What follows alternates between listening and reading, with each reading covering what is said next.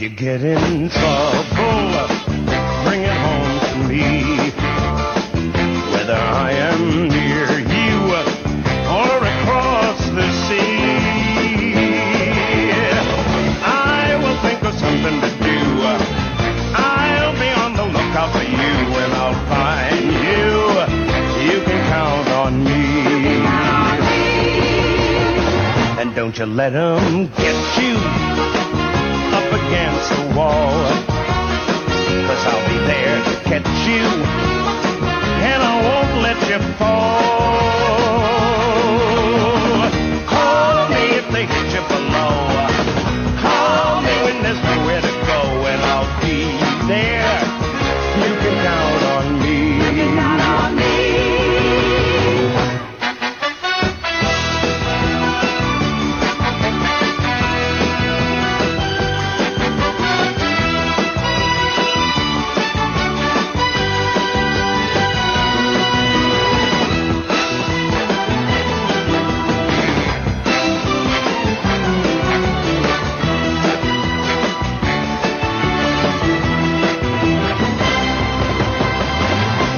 If all desert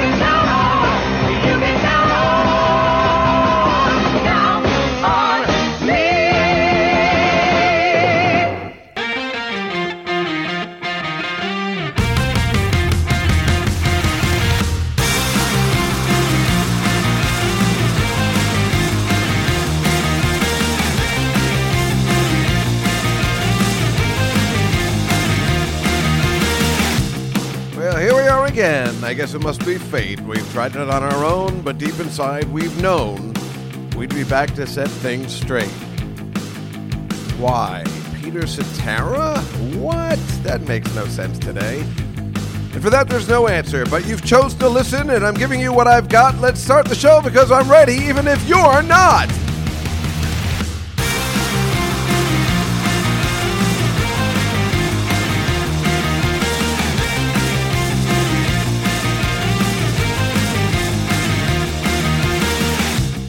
Rhymes are just getting worse and worse. I mean, it really is just horrible.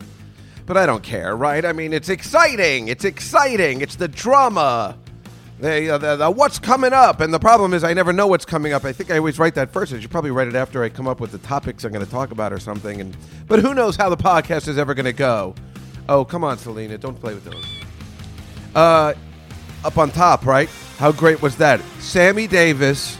Sammy Davis Jr., man. I'm saying Sammy Davis Jr. singing the Hawaii Five-O theme. You can count on me. You know, I'm thinking of um, opening the uh, Godfather show singing that song. I mean, why not? You know, what do I care? I mean, I do stand up before each show. Why not just sing a song? I mean, what's the difference? I mean, um, don't you think that'd get the crowd going? Doing a little Hawaii Five O. I mean, it's a. I, I didn't even know there were words to that song. I'm sure you didn't either. I mean, I'm sure some of you did, but uh, I mean, you got to be a real nerd to even know that that exists. I didn't know it existed until today. I found it and I couldn't even wait to play it. I couldn't even wait to play it. Sammy Davis Jr. was the greatest. And I guess the question is if I sing it, do I sing it like Sammy Davis or do I just uh, sing it regularly? I can't decide.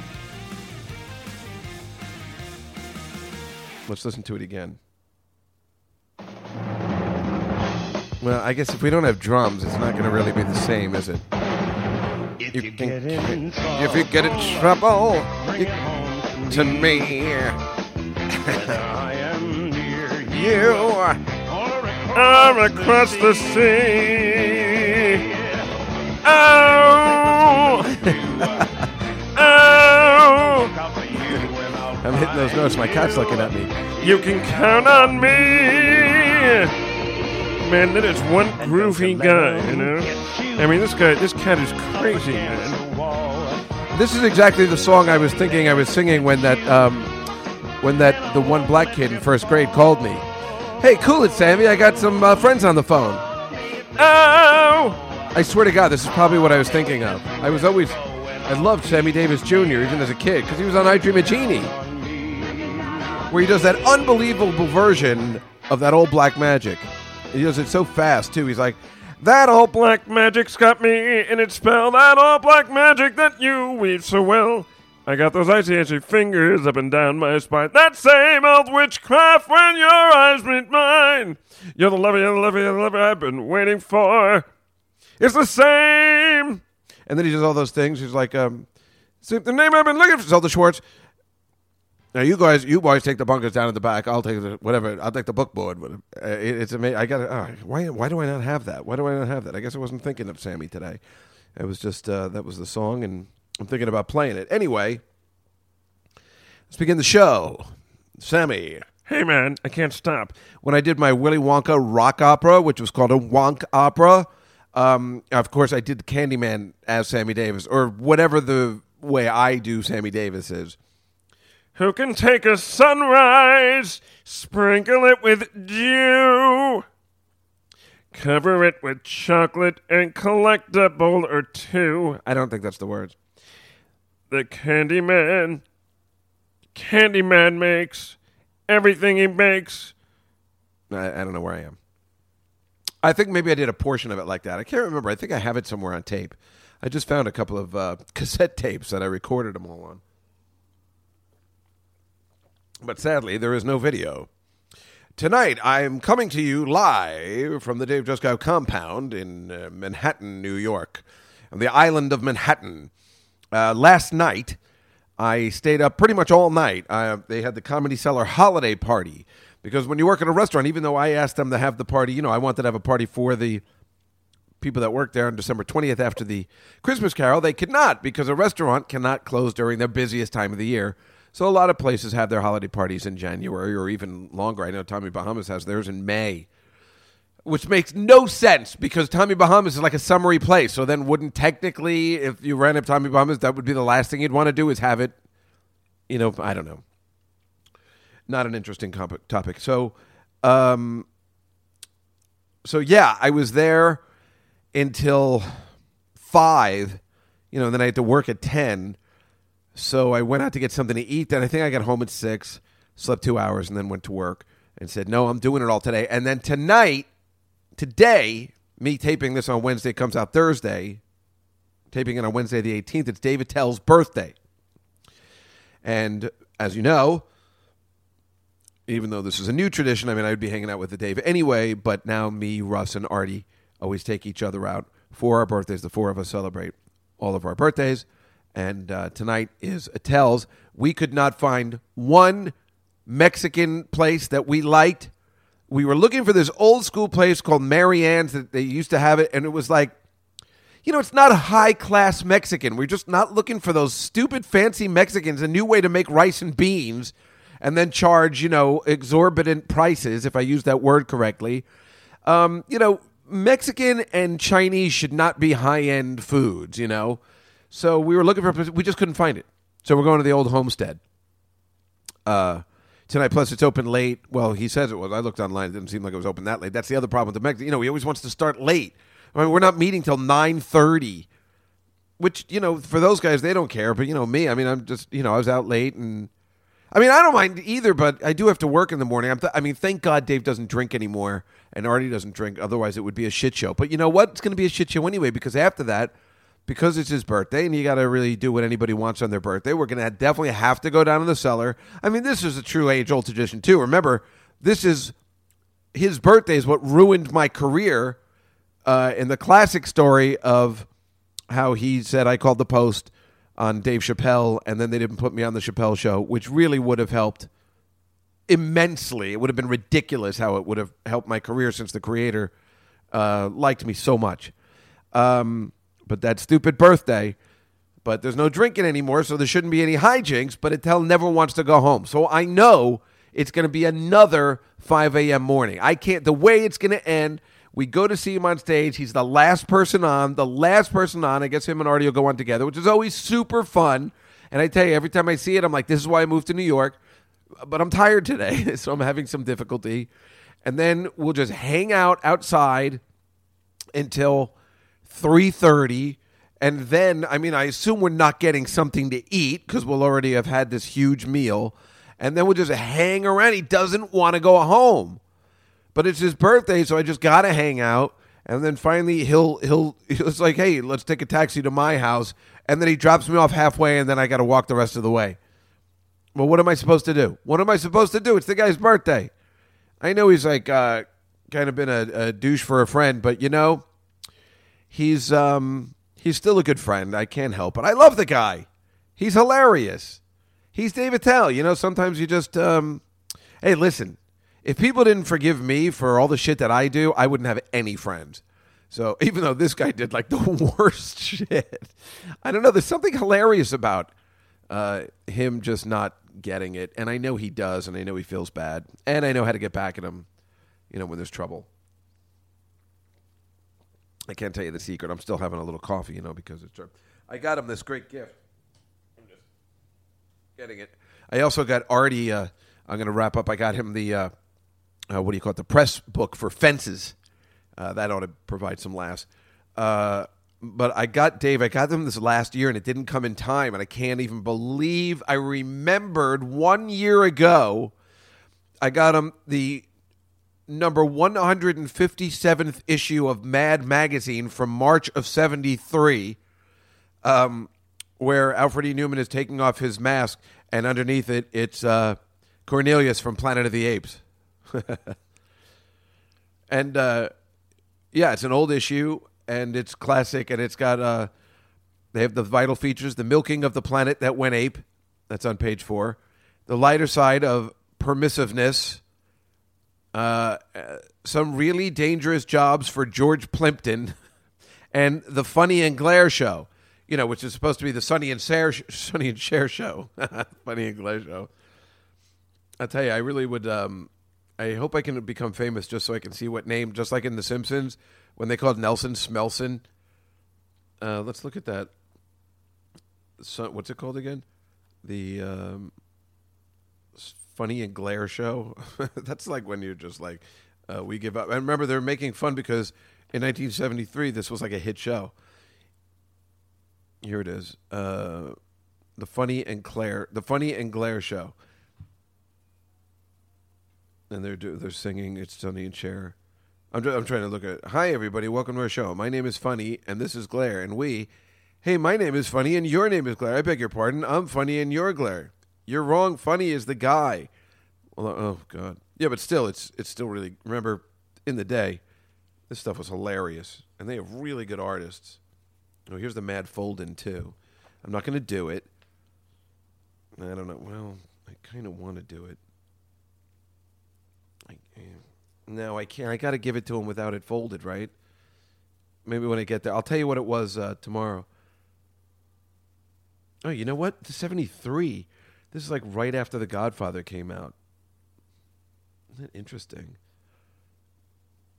But they have the making of the planet that went ape. First came the original of the planet that went ape, and they have they got Charles uh, Heston. Charlton. They're doing all five movies together, or whatever it is at that time. I could see because they have Charlton Heston. They have James Franciscus, and those uh, zombie, um, you know, the people in the Beneath the Planet of the Apes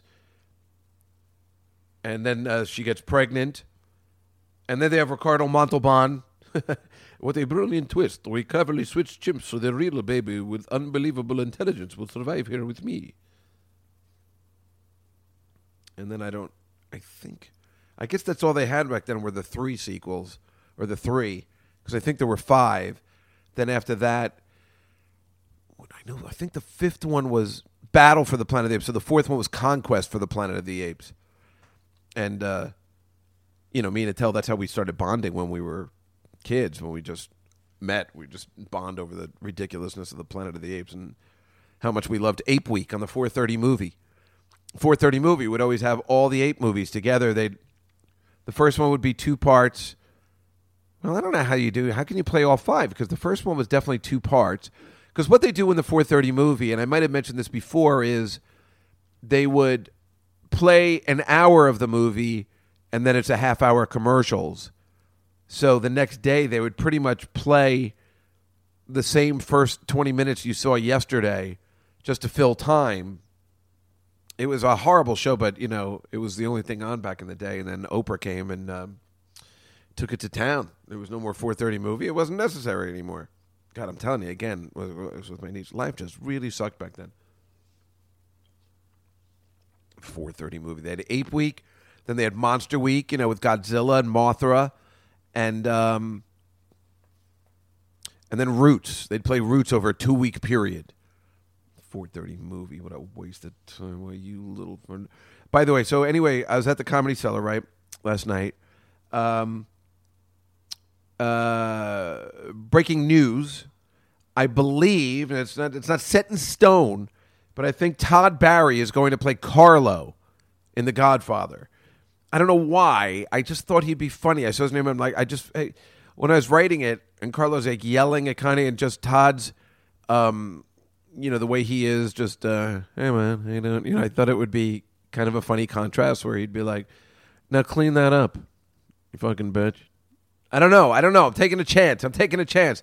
But I came up with this really funny premise yesterday. When Sonny hears, you know, his sister, the, the baby, you know, sister calls and she, Carlo just beat her, and he's going over there just before he gets shot at the causeway. There's another car that's immediately following him. They're right behind him. Well, what happens to that car? Why are they 20 minutes late after not only did Sonny get pummeled with bullets, but then they all escape? Like nobody, you know, the, the car never even sees the assassins.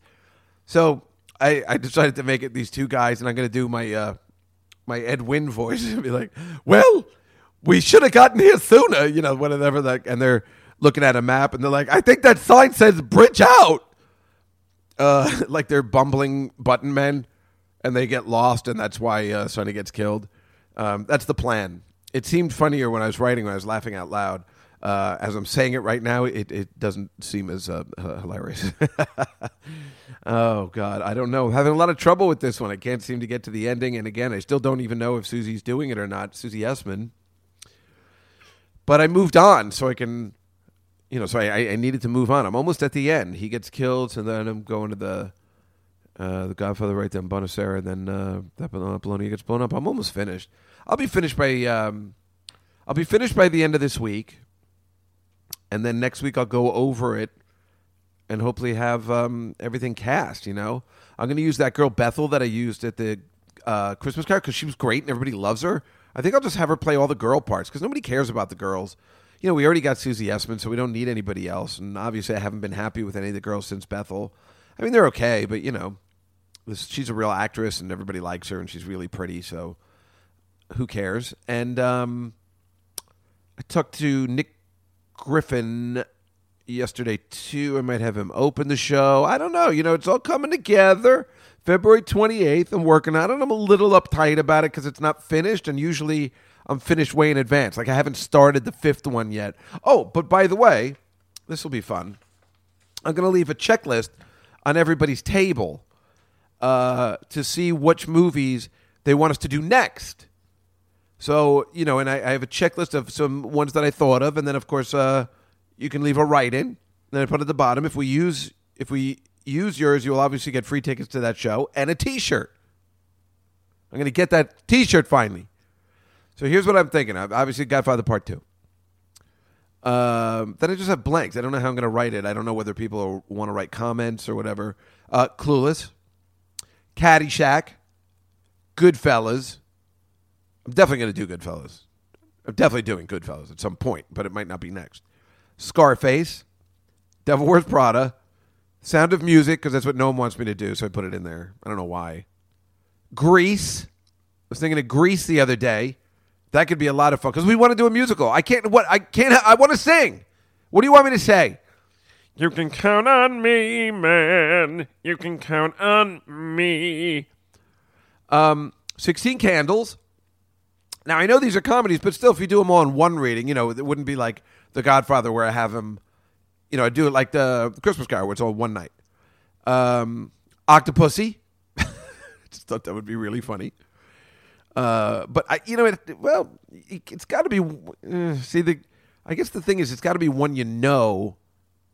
So I don't know if Octopussy works, but uh, Star Wars. Everybody knows that one.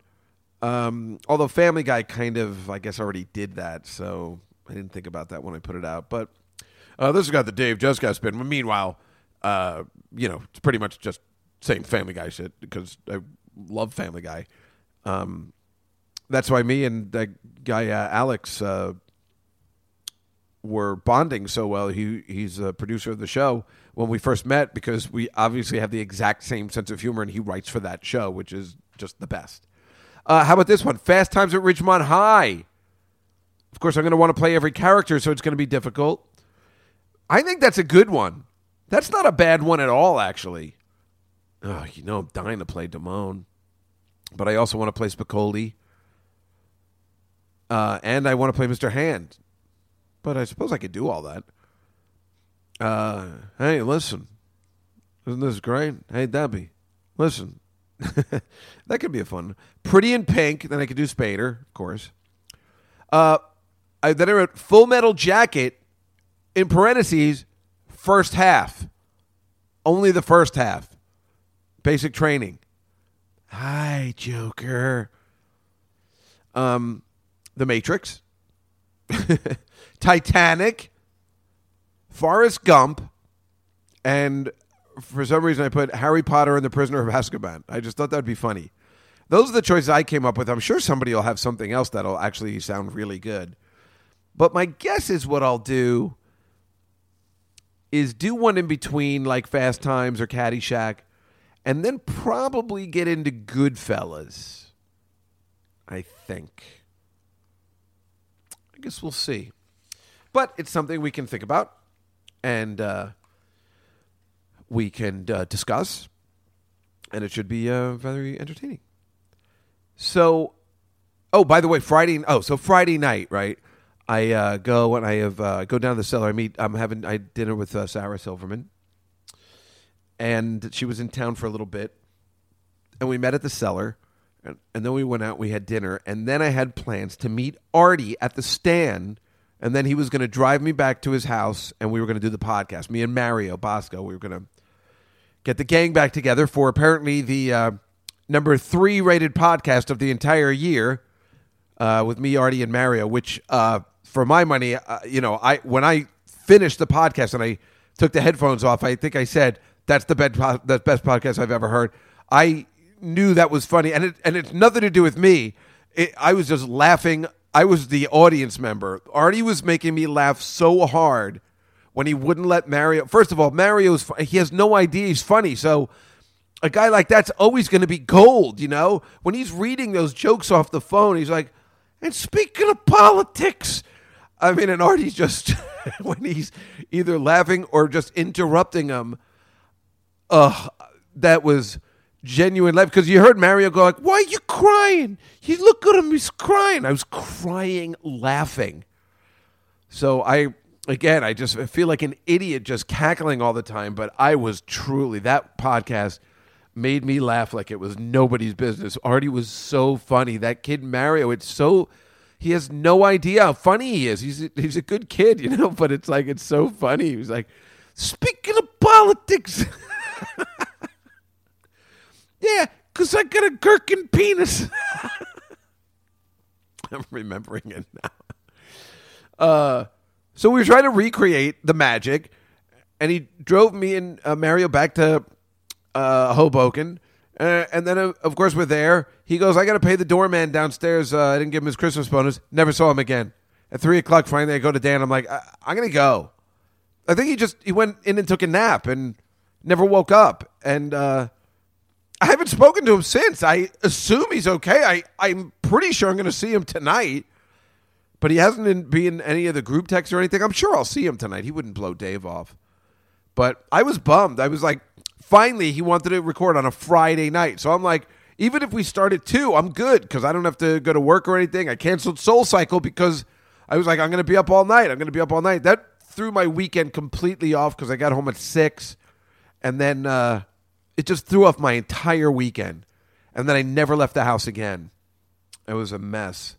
Uh, but we found out that the new trailer for Crashing was out, and now I'm in it a little bit more prominently. Still that same scene, but it's not just a flash. So it's very exciting.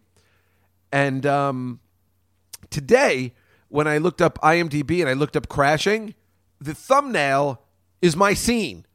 So that's very, very exciting. I mean, now there's no way I don't think I can be cut out. I mean, if they have me in the, the original trailer and they decided to use that as the thumbnail, and I, I look ridiculous, my New Jersey Devils shirt. I don't. I, I, I guess I'll just tell everybody. Yeah, they made me wear that. It was weird. Uh, but I really looked thin in that, which is awkward because I look so fat when I'm in that towel.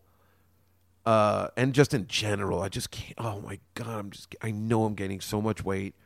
No exercise. I made turkey chili over the weekend. You know, I try and cook on Sundays in January during the 4:30 games. Oh, that game where they moved it to eight o'clock. That Pittsburgh game really screwed me up. I was doing so well, and that game sucked. And that last call with Kansas City when they could have tied it up, that would have been perfect. Ugh, oh, that game really just left a ruined my week. It was just really, I just was angry about it. But that Cowboys Packers game, let me tell you something. Tomorrow, I'm putting money on the Packers. I'm just taking that five line because I think it's going to go down. And I'm not betting against the Packers the rest of the season. There's something going on with those guys, and you got to acknowledge it. I'm serious. They got some sort of divine intervention. I don't know whether you saw the scene, but it, when they're playing the Cowboys and they had a bad snap, and the bad snap still went their way. Aaron Rodgers didn't know the snap was coming, and yet the receiver took the ball anyway, and you wouldn't have known if it wasn't in slow motion. They had a bad snap that should have been a disaster, and it turned out into positive yardage.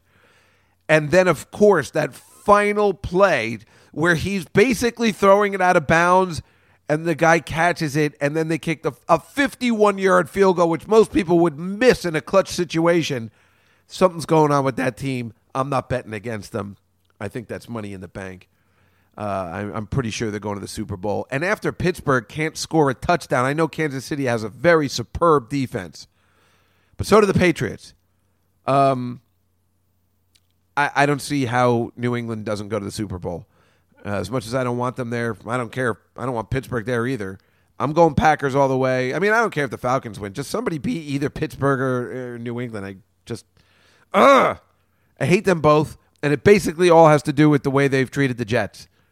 I mean, Pittsburgh, you know, they lost to them in the AFC Championship, and we know what the Patriots have done. So I guess it all just comes down to that, and uh, I hate them all. But uh, nobody doesn't like the Packers. I mean, you know, unless you're a Vikings fan or Bears. But I mean, Aaron Rodgers. I mean, that guy. I mean, he's really the shit. I mean, if he wins the Super Bowl, you know, and that's the second one, and he has nothing like Tom Brady has on his side, you know, all the weapons and all that stuff. He's doing it on his own, just the way Peyton Manning did when he uh, played for the Colts. Or, um, you know, he doesn't have weapons. Uh, he's doing it all on his own. He's everybody's depleted. He doesn't give a shit. I don't I don't know whether Tom Brady could do that. Tom Brady has a lot of weapons. And there's people like Peyton Manning and Aaron Rodgers just kind of put it together by themselves. Eli Manning has weapons. These are guys just putting it together all on their own, and it is fascinating. I think so. Um, so just uh, so last night, guess I'll just get into this. Let me just check my battery here. So last night, when I was out uh, with my friend Steve Fabricant, who is the manager of the cellar, we went out for um, I can't say it's dinner. It was five in the morning, so I guess some sort of breakfast. I knew he had eggs, so that's his lifestyle. He gets home at that time. You know, me it was rough because I knew I had to get up really early. Um, we were talking about Arthur. You know, one of the greatest movies ever.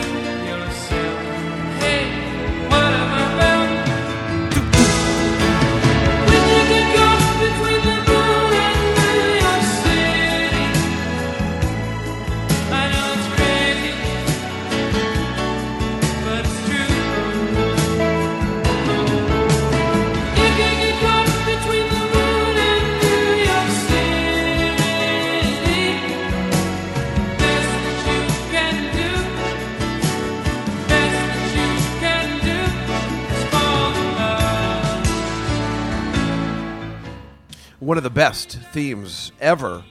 Uh, you know, in a comedy that sets the mood, sets the tone. It's really one of those things. It's like um, that time when that uh, when I told you uh, Bill Persky who used to write the Dick Van Dyke Show told me, you know, that he he directed that this movie Serial with Martin Mull, and he's like, "No, we had it all set up. We had this music, this opening number, which set the entire movie, and then they changed it. It's my fault. Serial tanked." Uh, but this is one of those songs that really sets the tone, kind of like a Bond theme. If it's a good Bond theme, can set the tone for the entire film. Uh, I mean, this is definitely one of those songs. It explains, uh, you know, right in the opening, it explains everything that happens, and it- it's it's so well written and it's so good, and um, it's a really good song, and it holds up, you know, over the years. It's not just like a typical '80s song.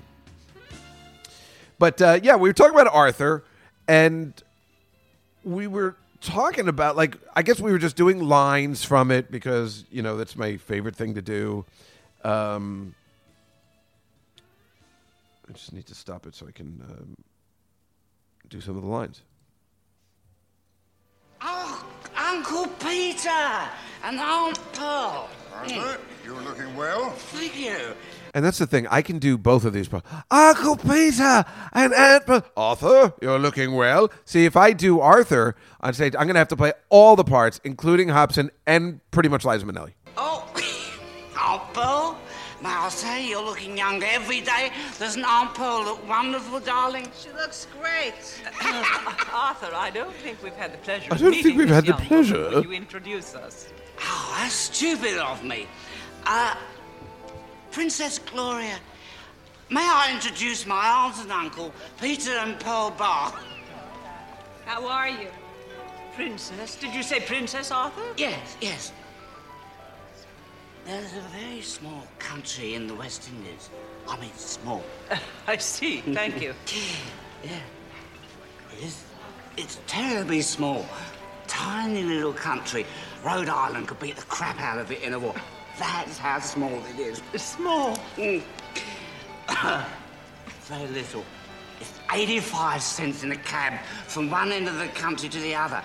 I'm talking small here. We understand it's small, Arthur. They recently had the whole country carpeted. This is not a big place. We understand that it's small, Arthur, and we also understand that you are very drunk. So why don't we meet again when you're sober? Yeah, all right, yeah. Yeah, I'm sorry. I can't, I can't help it. Grow, Grow up, Arthur. You would make a fine adult. Yeah, it's easy for you to say. You haven't got 50 pairs of short pants hanging in your closet. We were doing all the lines yesterday at, at, at the restaurant for some reason, and then we were just like, "Who wrote that movie?"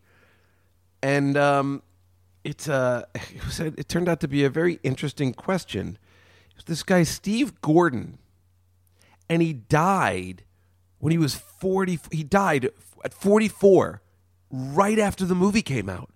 He died in eighty-two. Arthur came out in eighty-one he wrote and directed this brilliant masterpiece of you know a really great old fashioned comedy you know there's no grossness and stuff it's just really good dialogue a really good premise and really good performances and this guy steve gordon he was nominated for a best academy award for best original screenplay and it was his di- di- directorial debut uh, yeah. But he had also written, I don't know if you remember this film, The One and Only, starring Henry Winkler, which is kind of a classic, where Henry Winkler's a wrestler. I remember as a kid. And for some reason, I know Sarah Silverman and Jimmy Kimmel, when they were dating, this was their favorite film. The One and Only, for some reason. I just remember it when he was a wrestler and um, he was like, he's a hypnotist! He's a hypnotist!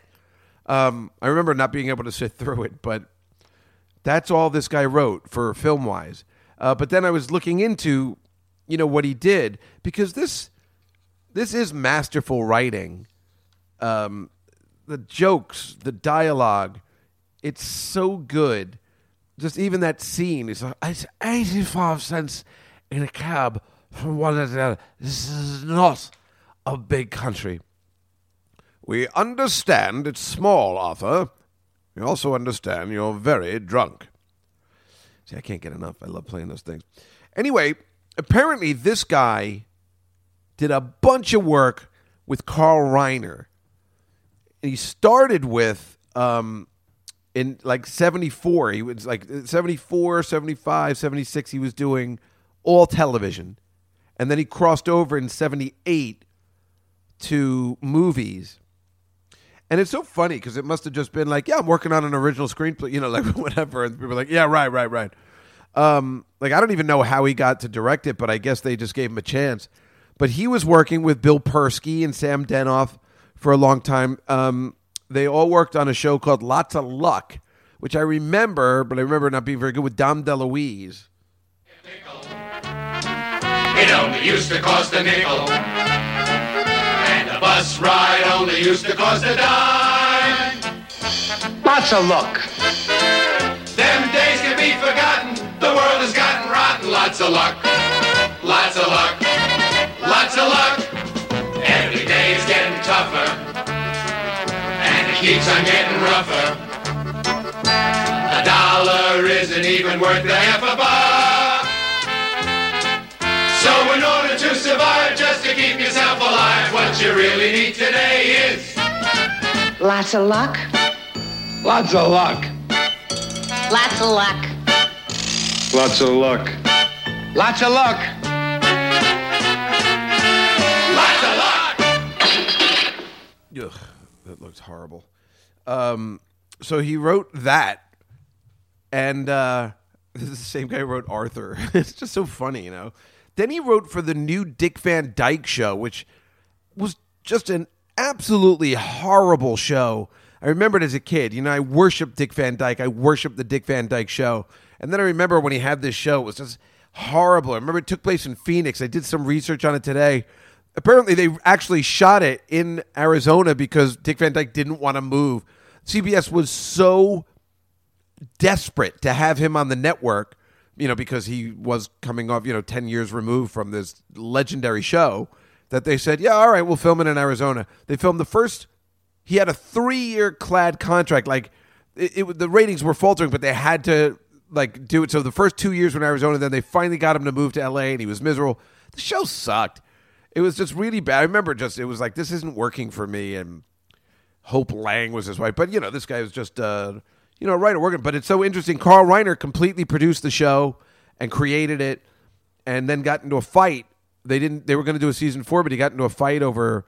Apparently, their daughter came in and saw them having sex, and they wouldn't let them air the episode. And he was so angry because he's like, "Wait, wait, wait! You'll let all the family on, but you won't let us do this." You fucking two faced assholes. That's what he was like. And then he, he said, Not only am I not working in television again, I'm not working at CBS ever again. He was like that angry. And Dick Van Dyke said, If he's out, so am I. And so that was that. But I don't, I just, I, I remember it like so good. I remember he got bitten by a snake once, and it was just, it just, you know, not good. Fannie Flagg, I remember it. That's the only thing I remember her from when she was in Match Game. I'm like, I, I think the only thing she's ever done is the new Dick Van Dyke show, and who gives a shit? I don't. I, I- guess I remember her name, Fannie Flagg, because I was thinking of Flagstaff, Arizona. I don't know why. It all came back. But then he did this show, which I had been planning to talk about for months, maybe like a year, and I don't know why. It was called Paul Sand Friends and Lovers. And I, you don't understand. Not only do I remember it as a kid, but it affected my entire life.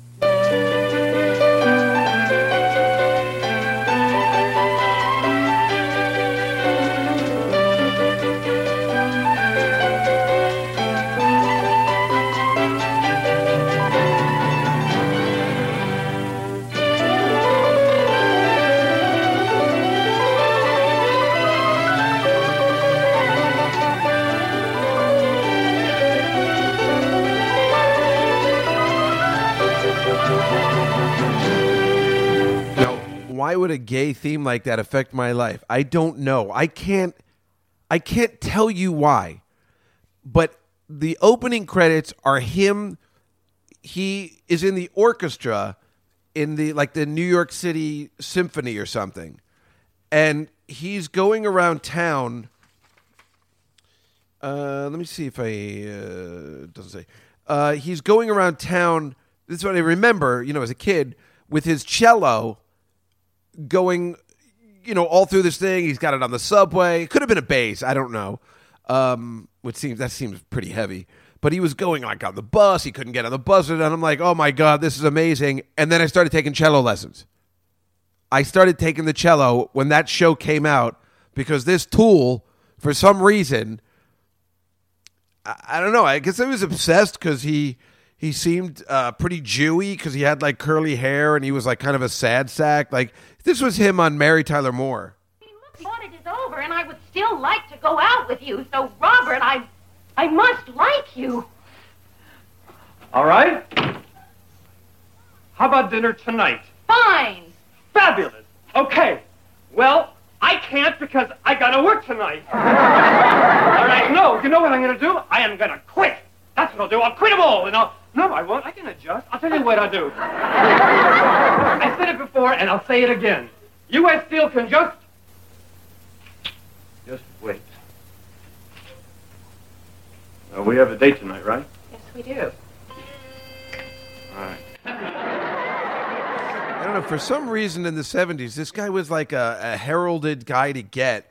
Uh, I guess you know he had some an interesting look about him. For some reason, I don't know. I was like, that, that's what I want to do. I want to play the cello, and then I used to have to bring that stupid cello on the bus. It, but believe me, it was not as fun as he did it in the opening scenes. But it's probably I probably took so much from that because then when I had my cooking show with Bill Persky, um, who probably uh, wrote on it too. Um, I did the exact same opening, but just I did everything with a chef hat. So everywhere I was going, I had my chef hat on. You know, I'd be solving crime. I'd be on the hood of a car like Mannix with my chef hat and my chef, you know, my uh, cooking clothes and stuff. Uh, I, I don't know why. And he's just, I, I- still don't understand why he was so heralded. Now, on the Carol Burnett show, I picked up uh, a thing from the TV where he does this. They give him this entire, uh, like ten minute piece to be like, "Oh, we got this legendary actor on or something." It was so weird. Um, and, and doing this thing where he's listening to this record, and it's it's like a really like just a, a piece that's not that they wouldn't do with anyone else. It was very odd. Young man who played the fire victim in our last sketch happens to be a fine young actor named Paul Sand. Uh, I first saw him on the Mary Tyler Moore show where he played a tax investigator who fell in love with Mary, and I fell in love with him. And Isn't that weird? I, that's where I saw him. What was it about that episode that was so great that it seemed to speak to everybody? That's what I can't figure out. uh, he recently won a Tony Award for his role in the Broadway production of Story Theater. Oh, and let me tell you something. I won an award for being in Story Theater too. I mean, but I didn't even know he was in Story Theater. But I was in Story Theater in high school, and then we took it to the college, and I was I was unbelievable in that show. I um, that's not the one where I won my Avi Award. I'm just saying. But it's so weird the connection with this douchebag. Uh, it's very strange. We're very delighted tonight to present Paul Sand in a scene called How to Win a Friend. Ugh, talking about just not being funny. He's just sitting on a bed and he puts this album on that's gonna. Uh, it's so weird. It really gave chances back then. This could never happen today.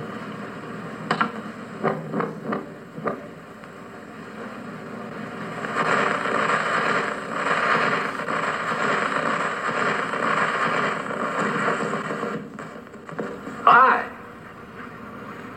So you want to win a friend? Yes. Well, what seems to be the trouble? I don't... Well, we can take care of that. What do you think? Can we or can't we, huh? You, bet we can. Okay. Now, the first thing you have to remember is to show an interest in the other person. Yes, well, I, I do that. Now, what's your name? Uh, That's a fine name. Uh, what's your... Frank Watkins. How do you do? Call me Frank. Frank? Now, where do you work?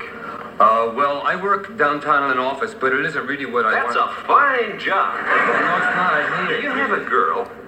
Yes, you do. No, I don't. No. Yes, you do. No, I don't. Yes, you do. Look, come on, I ought to know. What's her name? Well, I don't even know if she likes me, really. That's a nice name. You know, a sense of humor is very important. Do you know any jokes? No, see, that's when I... Sure you do. No, I don't remember. Come on, let's hear one. I can never... No, I don't think I ever heard that one. Go ahead. Uh, Uh-huh. Uh-huh. Okay, no wait, I did a little one. Yeah, go ahead. There's this, uh, Uh-huh. there's this old lady, see? Uh-huh. And she's got this parrot, Yeah, see? yeah. And, uh, Uh-huh. all the parrot can say... Uh-huh, yeah. No, wait, no, wait. Uh-huh. Yeah, it's, it's a parrot, and all this parrot can say... Oh my god. Uh, I, I I don't know what the deal is, but this guy. I mean, look. Carol Burnett saw him on the Mary Tyler Moore show. We played this guy, and like I said, you know, he was like a frumpy, Jewish-looking guy. I'm like, hey, this guy reminds me of me, you know, whatever. he's shy, and then he's carrying the cello, you know. Then and then and then he gets. He's like, yeah, I just I had to have him on the show, and he's just coming off. I mean, this never happens to actors like this. Like, yeah, I saw him on Broadway in Story Theater. And let me tell you, Story Theater sucks. So that's that, again, that play can only come out in the '70s. But look who was in it, the Open. Um, Valerie Harper, Peter Bonerz. You might know that. Valerie Harper it, right? Richard Schaal. That's Valerie Harper. Ended up marrying him, and he's on Mary Tyler Moore all the time in a bunch of rotas. He sucks. Peter Bonerz, who I believe is uh, Jerry. No, not Jerry's the dentist. Uh, the, the, who, the, from the Bob Newhart show. Uh, is, is it? Are they both? I think his name is Jerry, and he's a dentist, just like Jerry is a dentist on the Dick Van Dyke Show. Is that right? Do I have that wrong? Melinda Dillon, who I isn't she in Close Encounters? And Linda Lavin from SO, like all of your '70s TV. What what is it so great about this stupid story theater? I remember it's a it's a, it's a collection of fairy tales collected by the Brothers Grimm. I remember it not being fun, and we did it for kids when I was in high school. You know, we took it around. Story th- the story theater on Broadway was composed of eight acts with a with a rock folk band. I guess uh, the stories. Yeah, I remember all this. It was the Golden Goose, Henny Penny. I remember it was absolutely horrible. I, I I don't understand how it gave birth to all these people. You know, especially this guy. And Carol Burnett's all over his shit, and then he gets his own series. The series lasted like two seconds, and then he, and then he was done. And then he was done. Like, oh, maybe he ain't that great an actor as uh, we thought. I don't know. You know, it's weird. I just totally remember that. But he did like a lot of stuff. Um, he was on all these shows. You know, he was on Mary Tyler Moore, Carol Burnett. He was on every year. He was on every year. Carol Burnett. She loved him. He was on Wonder Woman, Fantasy Island. He did- all the guest spots that everybody did back then. Fantasy Island, uh, Super Train, Taxi, Laverne and Shirley, Alice, The Love Boat. Then even go into the 80s, St. Elsewhere, Cagney and Lacey, Murder She Wrote, Trapper John, Who's the Boss? It's a Living, Magnum PI, Give Me a Break. 30 something, Empty Nest. I mean, it, it, it's an unbelievable career of guest spots. And I guess you can make a career if you do enough. Quantum Leap, um, Night Court, L.A. Law, The X Files, uh, Sabrina the Teenage Witch. I remember him. That's right. I thought I couldn't. I was like, the guy looks familiar, but he's so much older now. Dharma and Greg, Curb Your Enthusiasm. Right. He was on Curb Your Enthusiasm. He played, if you remember this, um, I think he played the restaurant guy with Tourette's. Remember when he starts cursing and he has the numbers, the lottery numbers on his arm, and they thought it was a surprise? Isn't that the guy? Yeah, yeah, yeah. Yeah, that's Paul Sand. So he's like still around, but he had his own show in this Paul Sand Friends and Lovers, and it was on that Saturday night lineup with, you know, Mary Tyler. All these girls took him under his wing. I think it was an MTM production, like a Mary Tyler Moore said, "We got to give this guy his own show. He's amazing." Carol Burnett's like, "Yeah, we got to give this guy his own show." But it turns out he wasn't that amazing. Because otherwise, the show would have been more popular and uh, we would have heard of him again. I mean, he's in all of these shows, and I guarantee nobody knows who he is. You see him, and you're like, oh, he looks familiar, but uh, I have no idea who that is. But me, I remember all those Saturday night lineups and Channel 2, you know, with Mary Tyler Moore, Bob Newhart, all that kind of stuff. Speaking of which, then we go back to Steve Gordon, who the new Dick Van Dyke show was on on the Saturdays. It started there, then they moved it to Monday. He also did Chico and the Man, uh, Barney Miller. This is Steve Gordon now. We're talking about the guy who wrote and directed Arthur. And then he did The Practice, which was Danny Thomas's big heralded comeback. This is supposed to be the greatest sitcom ever. And it was so bad that, like, not bad, but it's like it just didn't work. That Marlo Thomas had to come in and, and single handedly save the show for sweep weeks. You know, his daughter had to come in and, well, Marlo Thomas is on tonight. And, uh, and, and then he wrote the one and only, and, and then Arthur. I mean, how about this guy? He wrote Arthur. And and not only did he write it, but it, it people know how good it is that when they made the remake with Russell Brand and Helen Mirren, I think they were afraid to stray from the writing of the first one because they when you see that one, it's not very good, but it's not unwatchable, except for Greta Gerwig, who's just absolutely boring. Um, much cuter than Liza Minnelli, but uh, it again they just can't seem to find a woman in these classic comedies that does it right, like The Goodbye Girl, like Marsha Mason sucks. Like I, I don't know, you know. I, I hope that's uh, maybe it's sexist, but those women don't work for me. I don't buy it, but I like. But the the movie's that good that I let it go. I'm not buying. Liza Minnelli was very good in Arthur, and they had a chemistry, but I'm not buying that he gives up a billion dollars to spend his life with Liza Minnelli. I'm sorry. I'm sorry. Yes, that is a sexist statement because I'm sorry. She's just not attractive enough to give up a billion, a billion dollars, 750 million. Okay, that's all I'm saying. For for that, it's it's got to be a. I, I got to have a little bit more. Yes, the personality is great, but I, I just need a, a little bit more. Somebody with a little bit longer hair. Maybe even Marsha Mason, but with longer hair. But um, you know, I could, uh, you know, uh, no, I don't remember where I was, but um, oh, this guy. So yeah, so the remake, they were so nervous about messing with his brilliant lines, they had to put a lot of the lines from the first one in the second one, and I don't think that's necessary.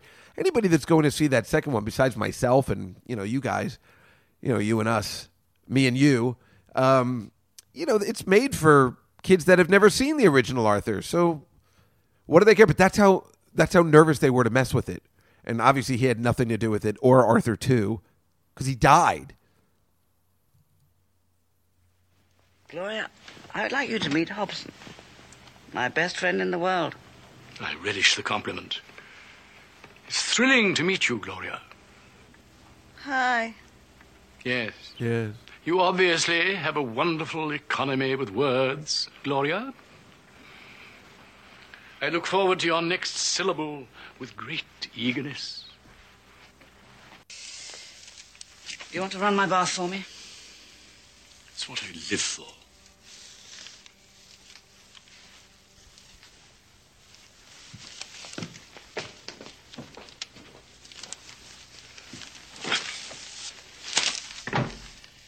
Perhaps you'd like me to come in there and wash your dick for you. You little shit. That's a classic line. He gets all that money, Oh, Paul Gleason. pays his family back by, He, by, uh, by being was stinking stinking drunk. drunk. I wouldn't It's know. enough to make you sick. I'm just a humble servant. I really wouldn't know, sir. I'm just a servant. Yeah. On the other hand, On the other hand, go screw yourself. Paul Gleason. I just told Linda I was getting engaged. I don't know I why. don't know why. Little tart like that Little could talk save you like a that could fortune. save you a fortune in prostitutes. Would you remove your helmet, please? Why? Let's move it. Let's see. But that's not enough. I could enter this dwelling. Oh, this is- May I come in? If you and your undershirt would walk two paces backwards, I could enter this dwelling. Uh, all those lines, and that's just Sir John Gielgud. He's delivering it the correct way. We know all of Arthur's lines are amazing. Even Liza Minnelli lines are pretty good.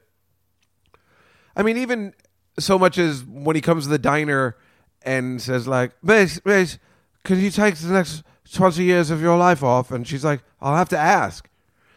I mean, even those small throwaway lines, it really is a perfect movie.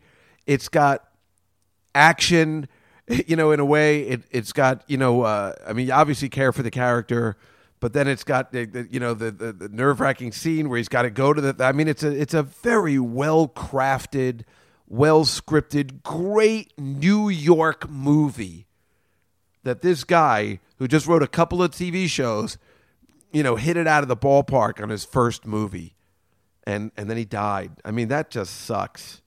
And we didn't get to see anything else from this this guy. I mean, listen, maybe he'd be a one-hit wonder, but I'm going to say no. I'm going to say he's more like maybe he was more like a maybe like a James L. Brooks or something.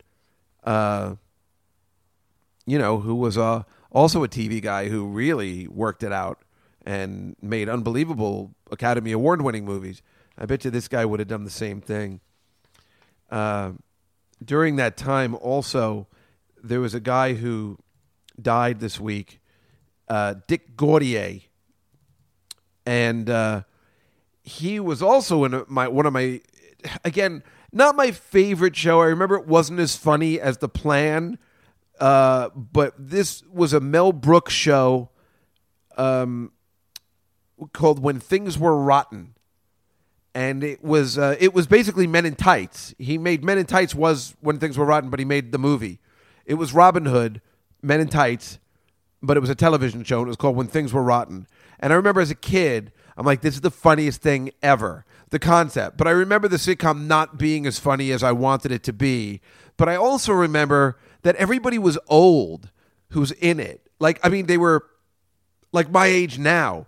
And I remember always thinking, like, that's why when I went to FX or Comedy Central and I said, I want to do, you know, my John Adams project, they're like, well, couldn't we make these guys in their 20s? And I'm like, no, no.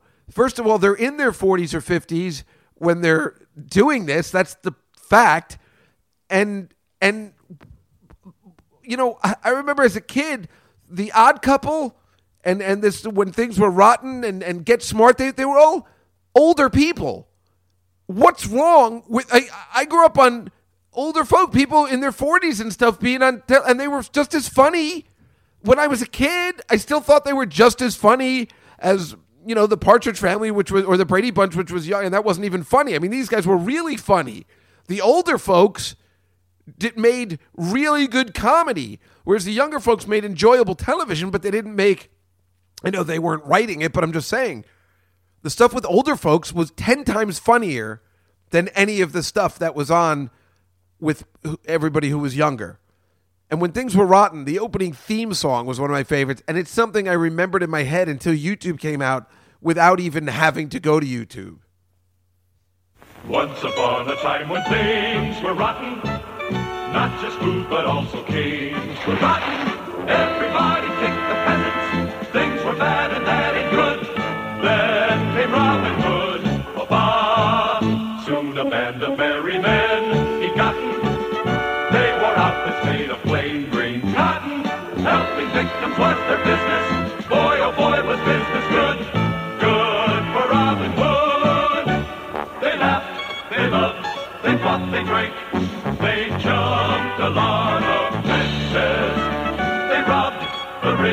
get to the poor. Except what they kept for expenses. So when other legends are forgotten, we'll remember back when things were rotten.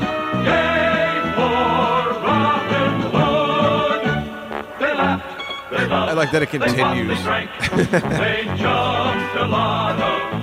Back then was hilarious. They robbed the rich, gave to the poor,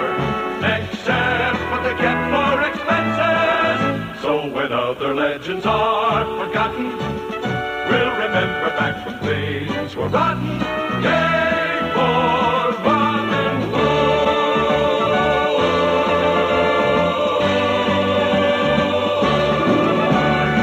Uh, let me tell you something. Um, that that song, I think I used to play that in my tape recorder while I was on my bike delivering newspapers.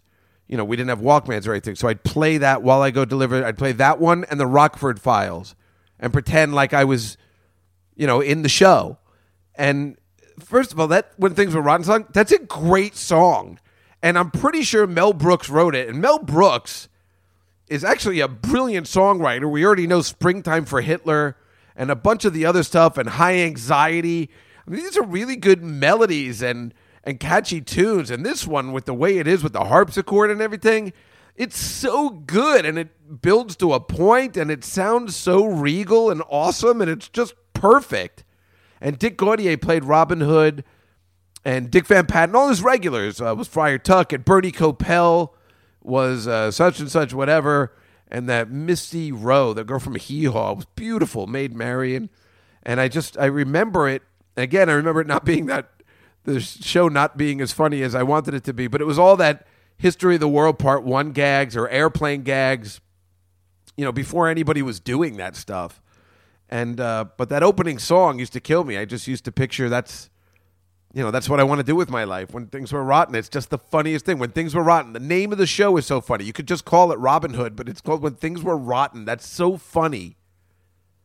Or I thought so and he died. Dick Gautier died, and this is what he was uh, actually known for that and this. Speak to us, O beautiful one. Tell us how you make that glorious sound that even now, in anticipation of it, has reduced me to a snarling, raging, panting jungle beast. You gotta be sincere.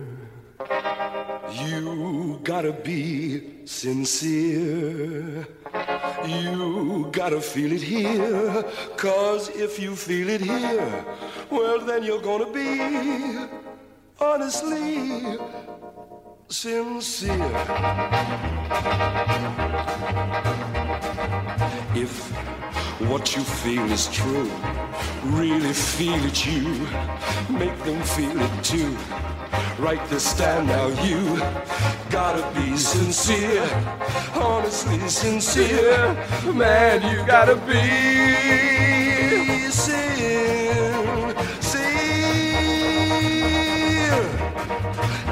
Sincere, if you're really sincere.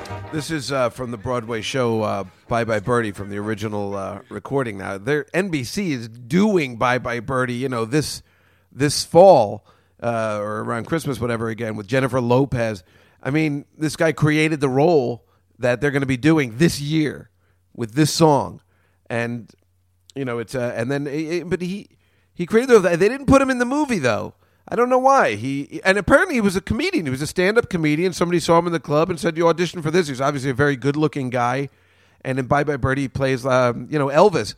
I also heard for the movie, they offered Elvis the role, and uh, what's that guy's name? Colonel Tom Parker, his manager. I'm gonna also, um, I'm gonna tell my manager to take that name. You know, uh, Lieutenant Vanessa uh, wouldn't let him do it because he didn't want to make fun of the brand. Probably smart uh, but it was weird because Ann-Margret was in it, and they, I think they had already worked together, maybe not, but um, I think it still could have worked. But I understand if you didn't want to mess up the brand. That's actually not so horrible. But then it also could have been brilliant of Elvis to make fun of himself. So I don't know. It's one of those things where it could have been really. I mean, that movie made money anyway, even though it's it's a bag of crap. It's a horrible musical movie.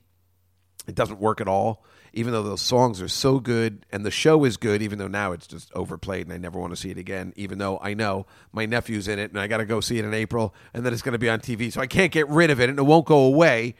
But at least, you know, the songs are pretty enjoyable if you have good people working on it. Um, and Dick Van Dyke obviously is a just a, a master. But this guy Dick Gautier, he uh, he really do that. You know, he did Hymie and and Get Smart, and you know, I don't he didn't you know, for a good looking, funny guy, he didn't do as much as you think he would have, but he was in that when things were rotten, which was just, you know, just that theme song. I rem- like I said, I just remembered it and remembered it through with YouTube and everything, and I just, I loved it. It's just such a good song. I love that harpsichord and everything. On a time when things were rotten, not just food but also kings. And what they're doing, they have the opening credits are like the people that are in the show. They come out of a book and turn around and smile. You know, it's so long and tedious, but I, I could watch it a hundred times for some reason. I don't know. Helping victims was their business. Boy, boy, was business good. Good for Robin Hood. So of course I'd picture myself in the opening, you know, being like, you know, and Dave Juskow is, uh, you know, little Friar Tuck or whatever. You hey everybody, how you doing? Uh, They laughed, they loved, they fought, they drank. They jumped a lot of fences.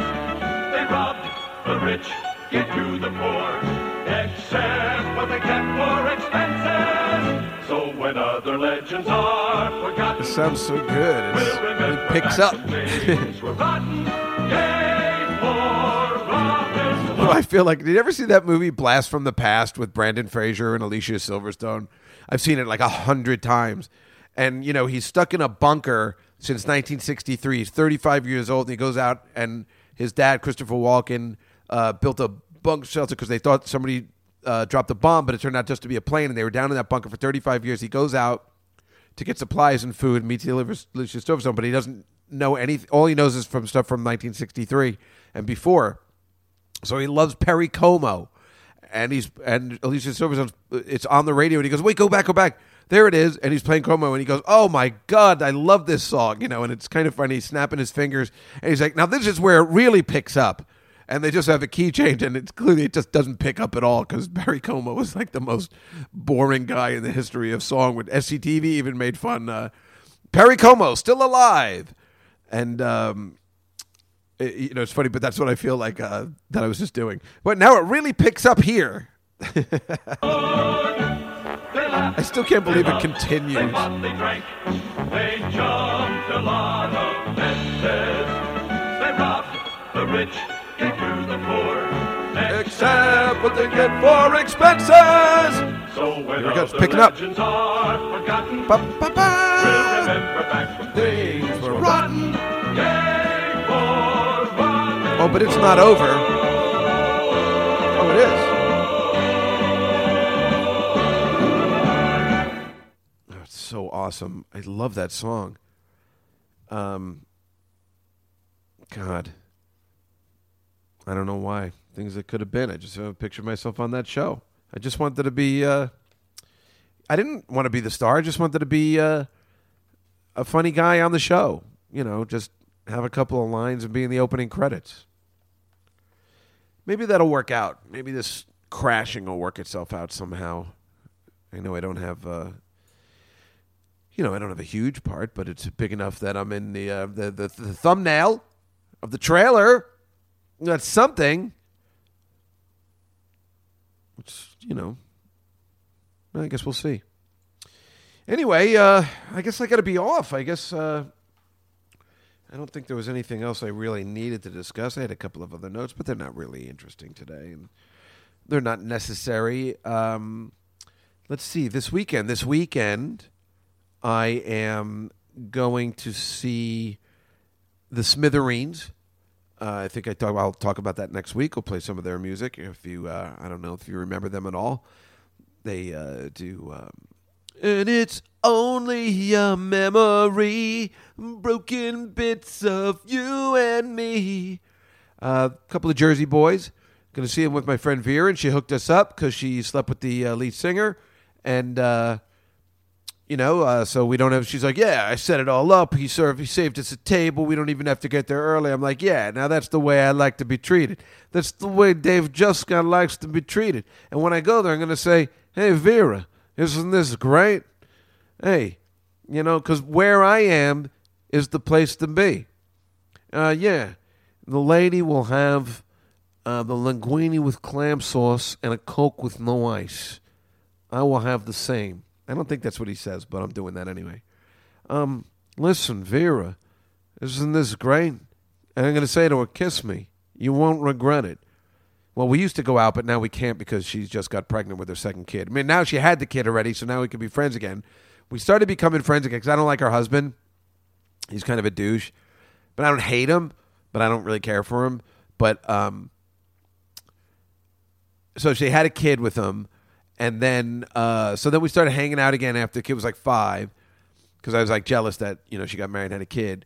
And then we started hanging out, and then she got pregnant again, so I wouldn't talk to her. In fact, she told my friends, like my friends Alan and Lee, they were like, "Is it true that you won't talk to Vera because she got pregnant?" And I'm like, "Yeah, that's right, because we were having a good time again." In fact, she said she's like, "Yeah, my um, husband knocked me up again once he found out we were hanging out again." looks, looks like he doesn't really care for you either. Um, but anyway, she's awesome, and I'm looking forward to that. And then, of course, you know, I mean, Sunday. I mean, are you kidding? Come on, it's the it's the championships game. It's AFC NFC championship. It's going to be unbelievable. I tell you, I can't decide. I don't know whether I have people over, do some cooking, and make that the Super Bowl. Because if I can be honest with you, I think I'd prefer to just watch the Super Bowl at my house alone. I don't think I've ever sat and watched the Super Bowl. You know, I don't think anybody has. There's always commotion and talking, and people aren't paying attention. And I don't know. I mean, I guess it'll be okay to do that, but I can't decide. Um, but we all know the championships are the best, and then you get two games for the price of one. That's when I usually make a lasagna. But I already made one, and I gotta like not make heavy foods anymore. I was thinking about going on Nutrisystem. Maybe I'm just eating too much, and it really needs to stop. I mean, it just does. Okay, it just does.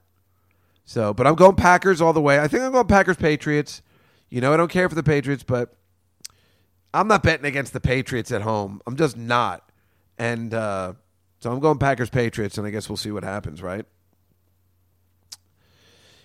Uh, can't decide what to play. I was thinking I really like this song. I don't know why.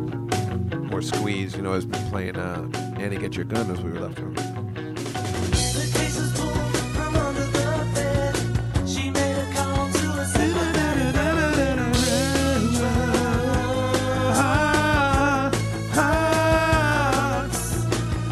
Going all the way back to 1982. Here's Squeeze and another nail from my heart.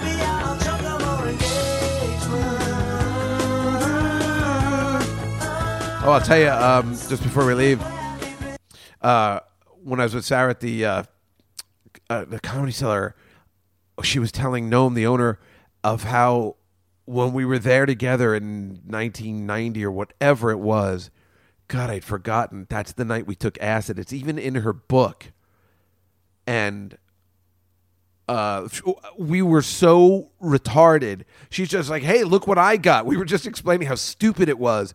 Some homeless guy gave her some, you know, like a the, the, the piece of paper, and I'm like, "Yeah!" And I was already drunk and tequilaed up, and I'm like, "Yeah, let's do it." And I just put it in my. Little did I know, 13 hours later, and a nightmarish experience that was going to happen. And we were just talking about that. Like we were so stupid. We just remember we just took it. And we were just remember, and we, I forgot it took place at the Comedy Cellar. Been going there for such a long time, I completely forgot.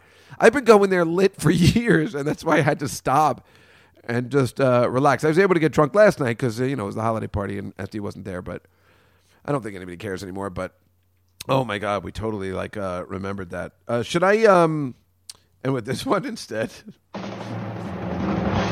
You can count on me.